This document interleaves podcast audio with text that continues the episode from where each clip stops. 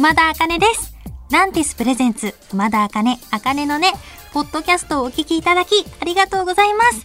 このポッドキャストは、毎週月曜から木曜にかけて、日本放送で放送している番組を一本にまとめたお得なパッケージ版です。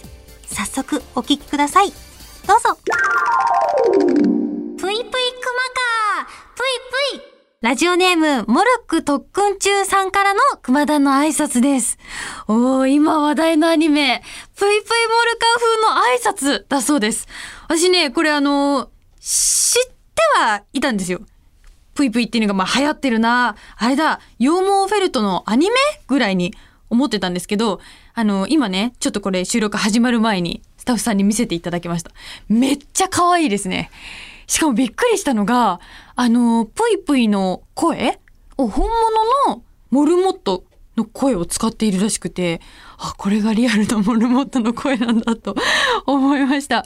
あと私、犬と猫どっちも飼ってると毎日楽しいっていう、あのー作品がすごい好きで、もともと漫画から大好きでずっと読んでて、最近、ちょっと前か、結構前か、アニメ化してからずっとアニメもね、毎週楽しみにしてるんですけど、その世界観とも似てるから、このなんかゆるっとした、でも、あ、わかるっていう、なんかいいよね。こう癒しの時間だよ。これを、ちょっと私もね、次からぷいぷいも一緒に見ていこうかなと思っております。挨拶ありがとうございます。まだまだ募集中です。さてさて、最近の熊田茜なんですけれども、あの、ちょっと前に、髪を勝手に切っちゃったっていう報告だけしたじゃないですか。あの後、まあ、熊胸とお茶をしたんですよね。まあ、その時に、まあ、巻いてったんです、髪。そしたら、あ、なんかあの、写真で送られてきたよりは全然いいじゃん、みたいな。でも雰囲気は違うねって結構あの言われて、あ、やばい、これは、と思って、その熊根とお茶をした後に、宿毛矯正をかけたんですよ。ちょっとあの髪の毛ピーンってさせたら、の、伸びてるように見えるかなと思って、かけたらこれが成功して、その後スタッフさんに会ったら、あれ？なんか前見た時より全然、あれですね、雰囲気も変わってないし、そんな変わんないじゃないですかってとかね、私は成功したんですよ。この宿毛矯正をかけるっていう。まあ、その前にちゃんと言ってから切った方がいいよって話なんですけど、まあ今回ね、私が学んだことは、一回やってみちゃえば、悪いことじゃなければ、人は許してくれる。ちょっと、よくない。待って待って。よくないな。そういうことじゃない。一回やってみるっていうことは大事だと思うんです。そこでね、一歩踏み出すっていう、この勇気ですよ。私はこの、ちょっと、ちょっと悪いことしてみたくなる精神があるじゃないですか。そういうことじゃないんですけどね。まあ、切っちゃったっていうのはね、いいと思うんです。私、あの、最終的に、あの、綾波レイくらい短いショートヘアにしたくて、でもまたさ、絶対これでこんなちょっとしか切ってないの言われたから、ちょっと許してもらえないと思うから、毎日1ミリずつ切ってって、アハ体型みたいなね。気づいたらショートになってるっていう方向でやっていこうと思います。以上、熊田茜の近況トークでした。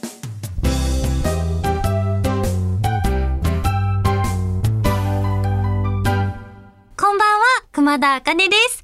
今日はこんなメッセージが届いてます。ラジオネーム、かえでさんからいただきました。3月で高校を卒業しました。おめでとう。卒業式では全く悲しくなかったけど、3年間一緒に帰っていた友達と、いつもの交差点でバイバイした時に、途端に悲しみが押し寄せて若干うるうるしてしまいました。ちなみにその友達は終始悲しい表情を見せないかっけい子でした。熊田さんは卒業式で泣いた派？後で泣いた派？全く泣かなかった派どれですか？ということで、そっかー、うるうるしちゃったってことはね、楽しかったんだね。よかった。私はね、めちゃくちゃ高校楽しかったんですけど、全く泣かなかった派なんですよ。なんでかっていうと、私、あの、単位制の高校に通ってたんですよね。だけど、3年間通ってたんですけど、なんか私、単位がなんだか分かってなくて、単位ってなんだろうってずっと思ってたんですよ。でも、なんか、先生から、あの、私ちょっとお勉強がちょっぴり苦手なんですよね。なんか、ずっと先生から、あの、本当に勉強しないとやばいよって言われて、本当授業態度真面目なタイプなんですよ。ノート点とか A だから、私。A プラスみたいな。聞いてたのになんかできなくて、でもずっとやばいよって言われて。で、卒業式近くで、私あの、大学は行かずに芸能の道に進みますって決まってたんです。それを先生にも言って、って、決まってたのに先生から卒業式の、卒業式までわかんないからねって言われたんですよ。あかねは卒業式まで単位が足りないかもしれないから卒業できないかもよって言われてて。今考えたらね、そんなことあるって、まあ、思えるんですよ。多分、卒業できるかどうかって卒業式のだいぶ前には決まってるじゃないですか。私でもそれがっつり信じてて、あ、本当に卒業できないかもしれない。ちゃんと学校行って、授業は起きて聞いてなきゃいけないってずっとずっとハラハラしてたから、卒業証書もらえた時にまで疑い出して、先生に、これ本当に卒業できますよね？何回も聞いて、周りの子たちもみんな泣いてたんですよ。でもね、泣きながらその友達とかが本当卒業できてよかったねとか言われたから泣けなくて。まあでもね、楽しかったから。でも、その時泣かなかったけど、今になってこうお仕事してて、あの制服着てる子とかを道とかで見た時に、ああ、私も制服着てたんだな。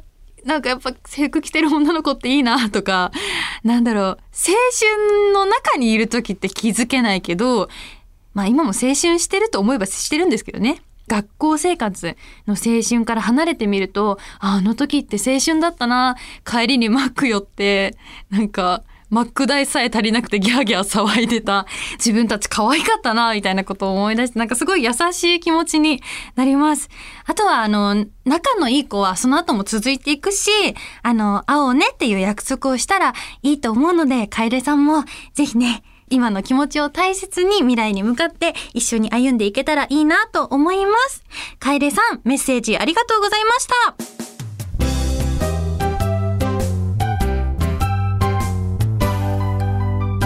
皆さんこんばんは、熊田茜です。今夜はこの企画をお届けします。ブランニュー熊田イヤリーイエーイはい。4月21日リリースの両 A 名シングルに収録されているブランニューダイアリーにちなんだこの企画。リスナーさんから全く新しい熊田茜像を送ってもらってます。ありがとう。まず最初のメールいきます。ラジオネームデメキングさんからいただきました。破れかぶれ油まみれを5回続けて噛まずに言える？ブランニュー熊田破れかぶれ油まみれ破れかぶれ油まみれ破れかぶれ油まみれ油かぶれ油まみれ破れかぶれ油まみれ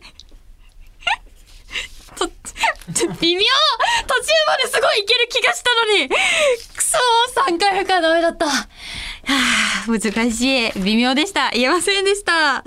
続いてのメール。アジの見開きさんからいただきました。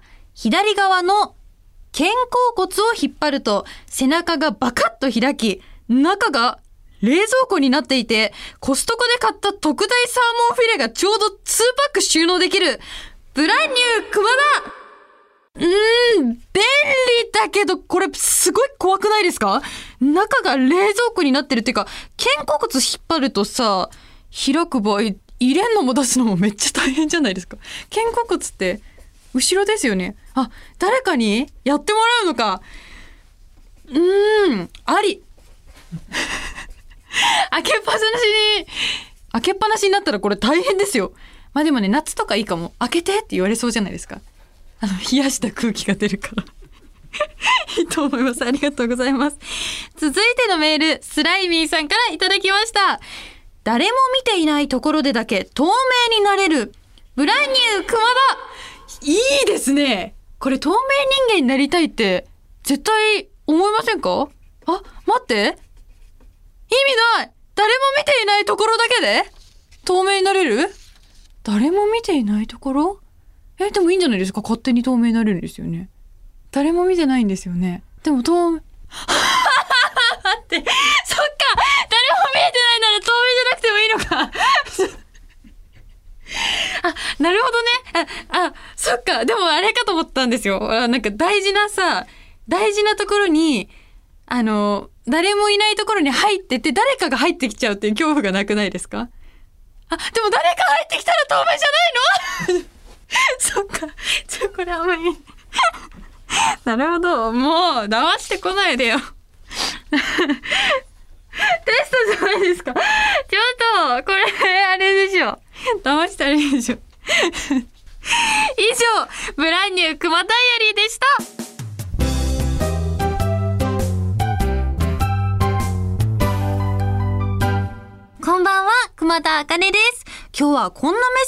届いてます。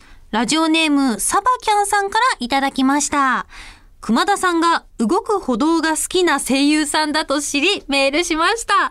僕は小さい頃からエスカレーターが好きで、小学校の帰り道に近所のショッピングモールに立ち寄り、何回もエスカレーターを上り下りして遊んでいた記憶があります。ところでエスカレーターってどういう意味か知ってますか？日本エレベーター協会というサイトによると、エレベーター、あ、エスカレーターの由来は、ラテン語で階段を表す、スカラという言葉とエレベーターが組み合わさった造語だそうです。マニアックな知識ですみません。たまに動く歩道ばかりでなく、エスカレーターにも乗っていただけると嬉しいです。ということで、ありがとうございます。そっか、エスカレーターが好きなんだ。なんかあれじゃないですか、仲間ですね。日本エレベーター協会っていうのがあるんですか？へえ。なんか、エスカレーターとさ、エレベーターってなんか分からなくなりません？たまになんかどっちに乗ってんだか分かんなくなるんですけど。そっか、今ちょっとサイトを見ますね。お、日本エレベーター協会のサイトがあるんだ。エレベーターのよくある質問。お、Q&A が書いてありますよ、いろいろ。へえ。エレベーターの速度が建物によって違うのはなぜですかっていうの気になるんですけど。確かに何？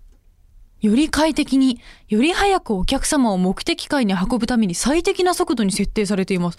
え、そうなんだ。え、てか私あれなんですけど、スカラっていう言葉、え、エスカレーター、エスカレーターがスカラから来てるのか。だんだんね、エスカレーターになっていくっていう感じなんですね。日本にエレベーターは何台くらいまたあり、ありますか？ということで、73万台以上のエレベーター ?73 万って予想がつかないな。でも、エレベーターって確かに、ショッピングモールとかにすでに何個も入ってるじゃないですか。それ合わせたら73万個になるんだ。びっくりした。ありがとう。へえ。ていうか、協会があるのがすごいですね。知らなかった。私も、あれですかね、動く歩道協会とか、作るのどうですか？私のさ、あの、熊田茜のアポロベイのプロフィール欄に、動く歩道協会会長ってあったらめちゃくちゃ面白くないですか？なんか、あの、アーシャの隣にスーツ着てさ、後ろにビルが並んでて、こう、綺麗に立ってて、手も揃えてね。会長からのご挨拶。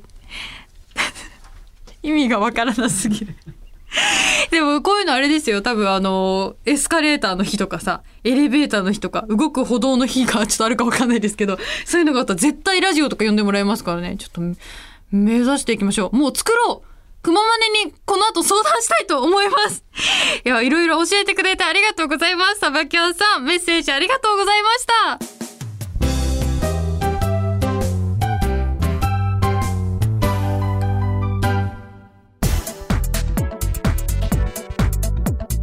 聞いていただきました。熊田茜、茜のね、いかがでしたか？この番組ではラジオの前のあなたからのメッセージをお待ちしています。あなたが日常で出会った格言、元気が出る言葉などを教えてください。受付メールアドレスは、あかねアットマークオールナイトニッポンドットコム、あかねアットマークオールナイトニッポンドットコム、すべて小文字で AKANE です。ツイッターは、ハッシュタグ、あかねのねをつけてつぶやいてください。最後のねは漢字の音になっております。また次回お耳にかかる日までお元気で、熊田あかねでした。まったねー。